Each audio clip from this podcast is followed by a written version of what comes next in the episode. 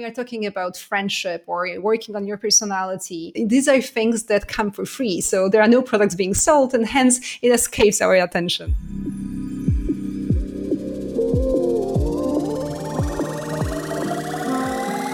Plug into the minds of the world's cutting edge innovators, visionaries, and thought leaders, rewriting the rules of high performance at work.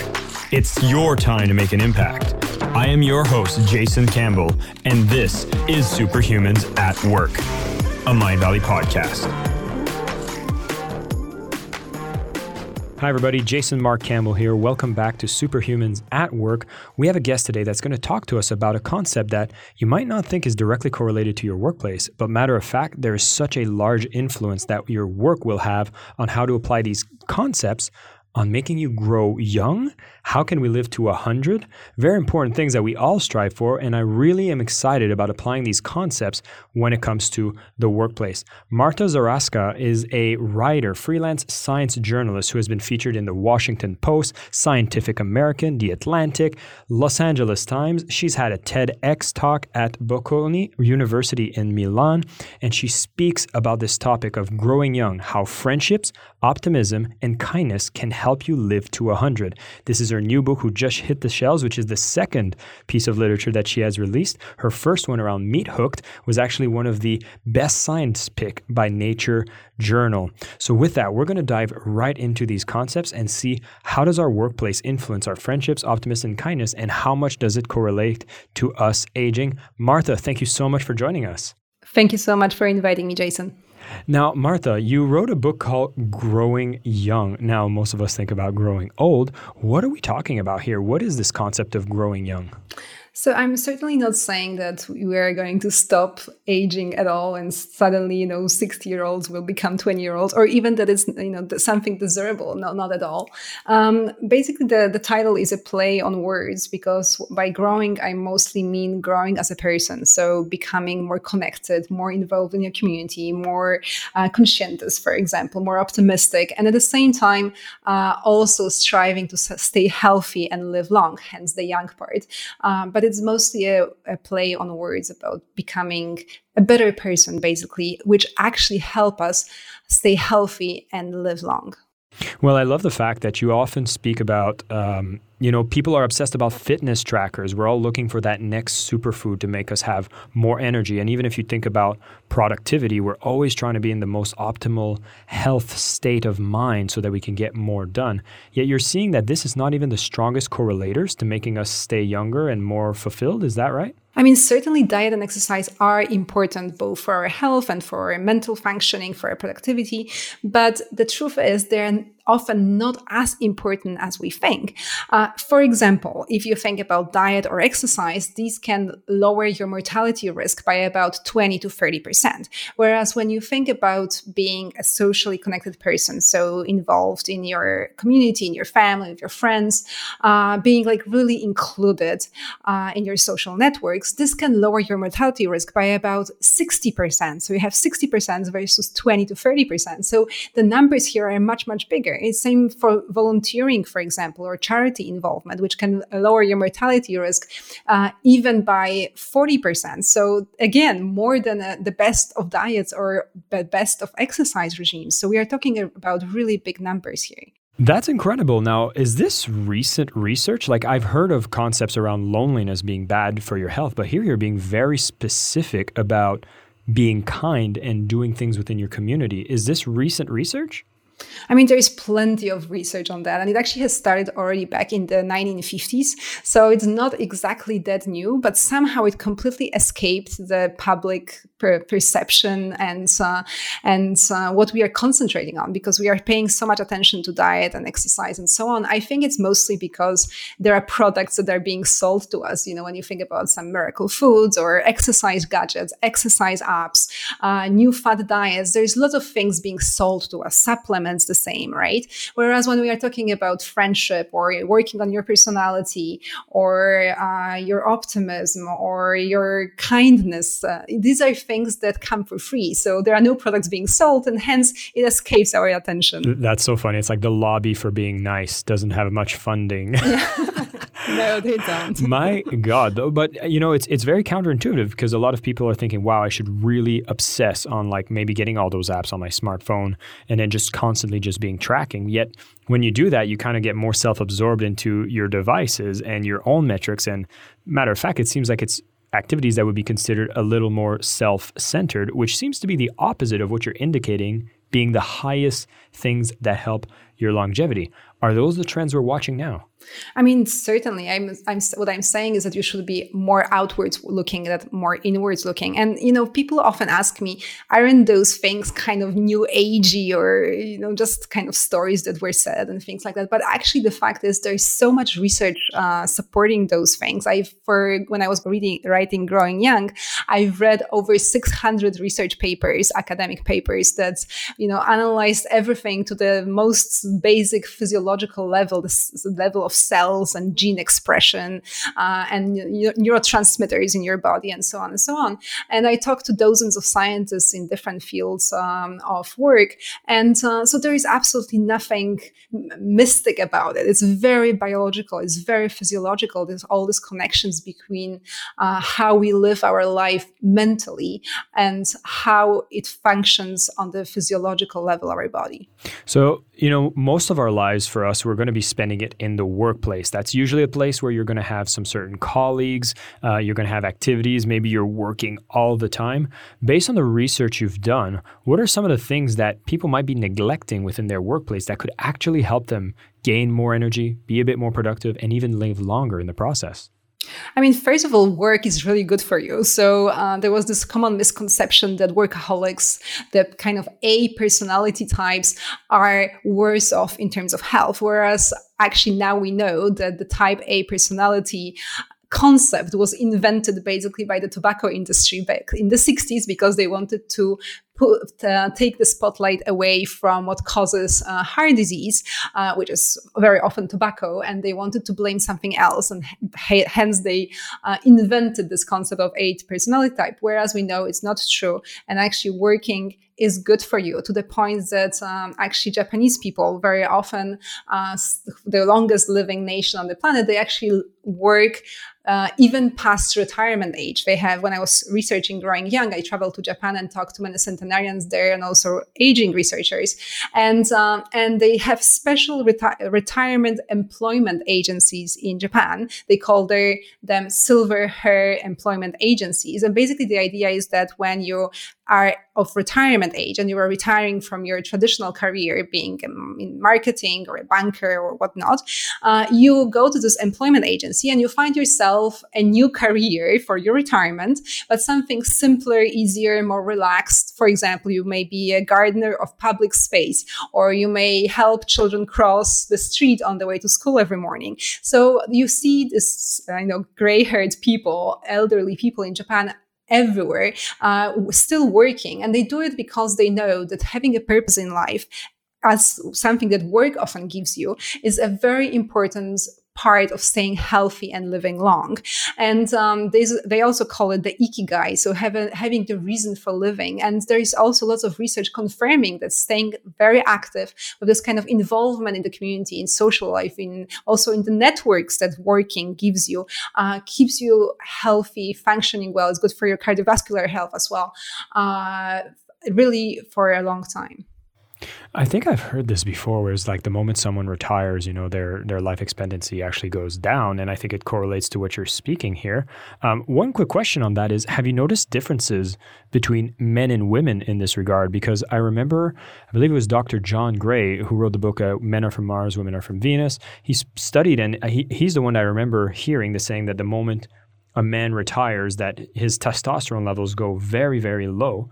Um, and I'm wondering if there was any research that showed the same effects within women, or is it different? I mean, it's the same for women. I, the differences are mostly cultural here. Uh, is again, it brings it back to this per- concept of purpose in life, or what the Japanese call the ikigai. Uh, because for men, especially in kind of more masculine cultures, like Japan, for example, uh, working is the purpose in life, whereas women sometimes find it uh, somewhere else, for example, taking care of their grandchildren or uh, volunteering in their community. But it, it boils down to the same thing. So it's it's purely cultural. You, you know, in a culture where men and women are completely uh, equal, uh, then both men and women would have the same purpose in life at work, and both have the same purpose in life for, from caring for their grandchildren. It's just about being involved, giving back, and also being connected to other people. Because when you think about retirement as kind of retiring to sit on the couch the whole day and watch Netflix, uh, it also means losing connections to the network, right? Work gives you connection. You're meeting people, you're staying in touch. And the same you can get from volunteering or being just involved in your neighborhood or having lots of friends and things like that. But uh, if you retire just to do nothing, then you lose that as well. And it's a very important part of staying healthy and living long. Martha, it looks like you, like you mentioned earlier, you went into so much research to complete this book and to put this all together. I'd be curious about what was your motivation to get so deep within this subject because it's a little different from your first piece of literature. So I'd be curious to know what got you excited about this. I mean, it's not different at all. My first book, Meathooked, was about nutrition. It's about why humans love to eat meat. And uh, this book also started from nutrition because I am very health conscious myself. I try to eat healthier, I exercise, I, I run a lot. And um, whereas I started, you know, when I was working writing articles for Scientific American and New Scientist, I was I started stumbling upon more and more research that was pointing in a very different direction so that nutrition is not as important as we think. And um, and i even saw some very interesting meta-analysis where scientists put beside all these numbers you know very conveniently to compare them exactly you know diet gives you this and this exercise this and this and here is how much you can get from purpose in life from friendship from kindness from volunteering from optimism as well. And uh, and then i realized that i was fixating too much on nutrition even from own health and well-being or my family's health and well-being and i should be putting more effort into this what i call soft drivers of longevity and uh, stop obsessing so much about the best miracle foods organics and uh, supplements and so on and so on. I love that. You call them the soft drivers for longevity yes i just to kind of you know find one word to uh, put it all together because there is so much right? It's, there is conscientiousness there is um, donations there is empathy there is a romantic relationship which is actually the most important thing you can do for your health and longevity. So so there is just so much going on as well there I even see one that's uh, that was an interesting thing that I saw within the notes here was about how Botox may actually lead to bag longevity. Can you elaborate on that? Uh, yes, it's. I mean, it's a very early uh, research, but what happens is that um, you know when you are experiencing emotions, uh, there is something called facial feedback. So you can test it in practice. For example, if you put, uh, if you try to make an angry face and stay with it for a few seconds, you will suddenly start feeling more angry. And whereas if you start, if you force yourself to smile, you will actually become more cheerful. So our emotions and the muscles, the functioning of the physical functioning of the muscles in our face are actually connected. And when people um, have Botox, their muscles are not functioning well and they cannot actually experience certain emotions. It's been shown in research. The same thing happens to people with Parkinson's disease, for example, because they have, they experience paralysis of certain muscles in their face and they have problems dealing with emotions. And uh, this in turn uh, for Parkinson's people, at least this has been research, uh, research uh, leads them to have problems in interpersonal relationships, which it has not been tested in Botox yet, but you could assume that it will be a similar thing because we're talking about this kind of paralysis of facial muscles. So it is something definitely very worrisome. I, I guess I'm not getting, getting Botox anytime soon. That's so funny. So I want to bring it back to uh, the workplace here. So you've already talked about so many of these soft parameters here that really help with longevity. We're talking about, you know, basically everything around being a good human. It sounds like kindness, being optimistic, uh, you know, being in social settings, finding love. I'd be curious to know if you've noticed any of the maybe bad cultural habits that happen in the workplace that actually would be more negative to our health than we would assume, yet is being embraced by the culture. Have you noticed some of these trends?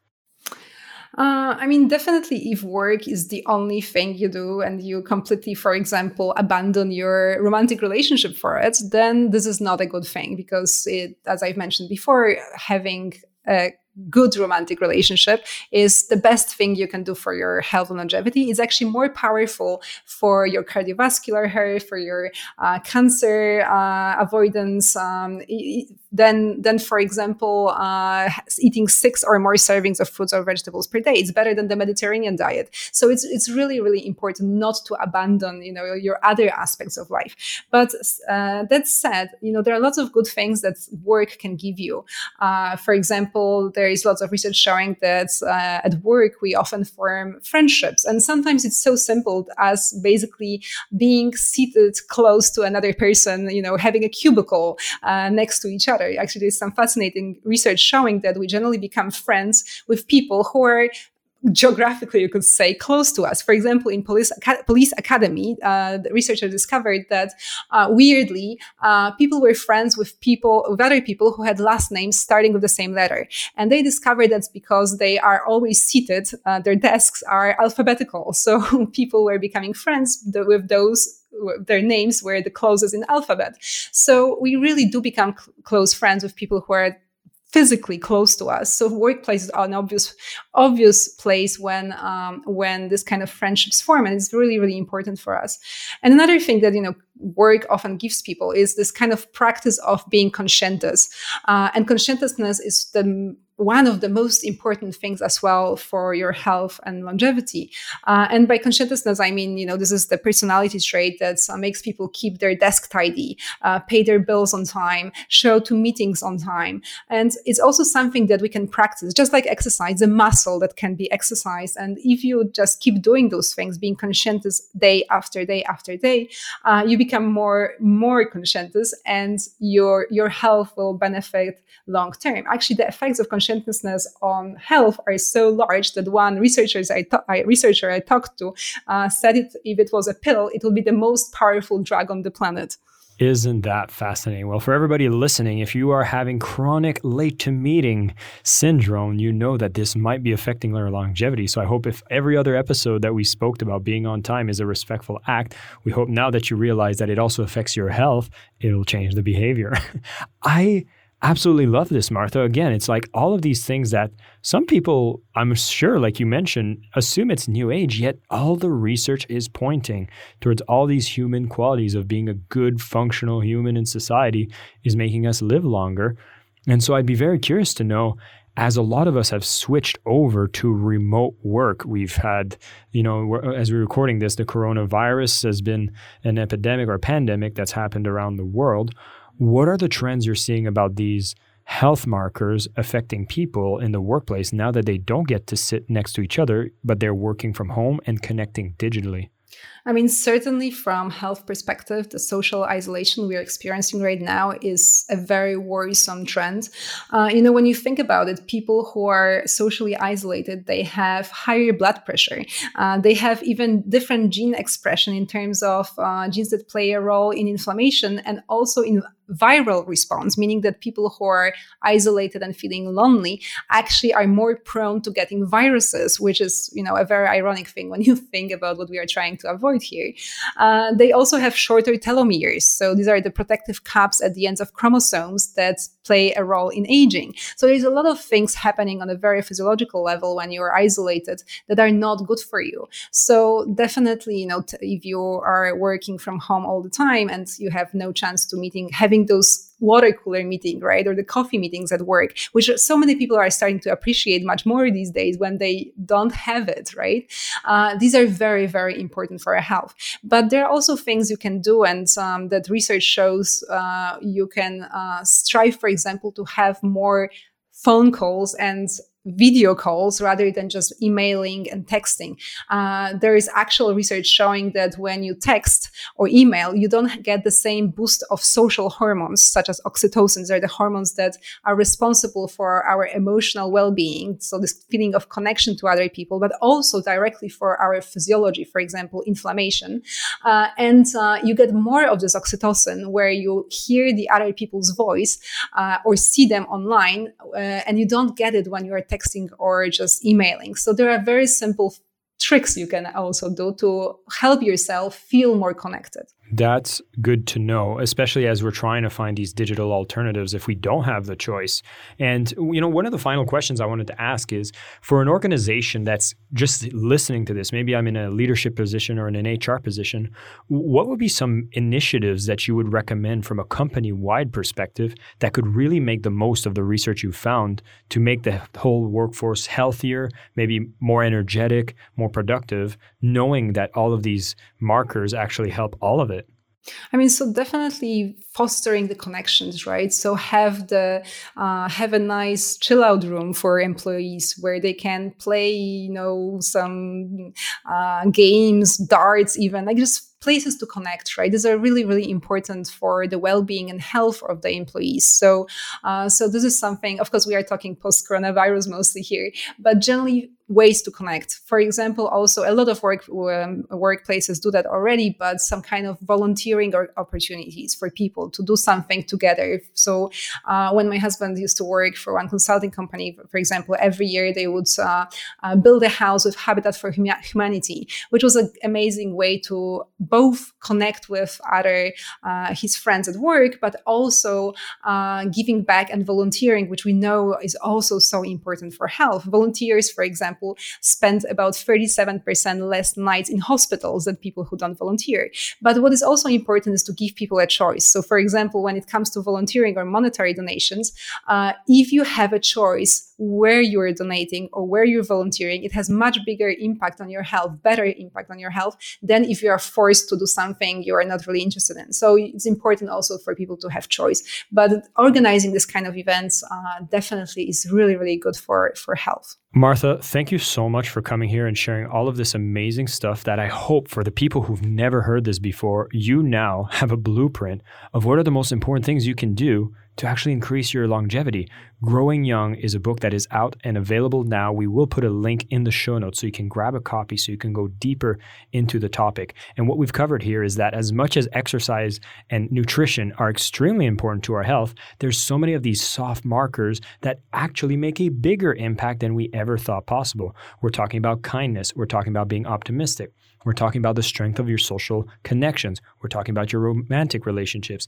When you're in the workplace, you have at least the opportunity to nurture these colleague relationships that actually will make you grow younger, as the title suggests. But yet, you will find yourself being able to have more energy, be more productive, be more engaged. And in essence, you have massive incentive to be the best human possible. This is not new age concepts. These are science data proven exercises that have shown that the more you operate as a great human being, you will actually help your health markers be you someone who will live as long as possible. This was an incredible episode. I really wish more people get to hear about these concepts. Martha, thank you so much for coming to share and make sure everybody to go deeper into this research, go grab the book and discover more about these concepts. Go out there, be in the workplace as the kindest person you can be and find yourself living to 100 in the process. Thank you so much. My name is Jason Campbell, and this is Superhumans at Work, a Mindvalley podcast.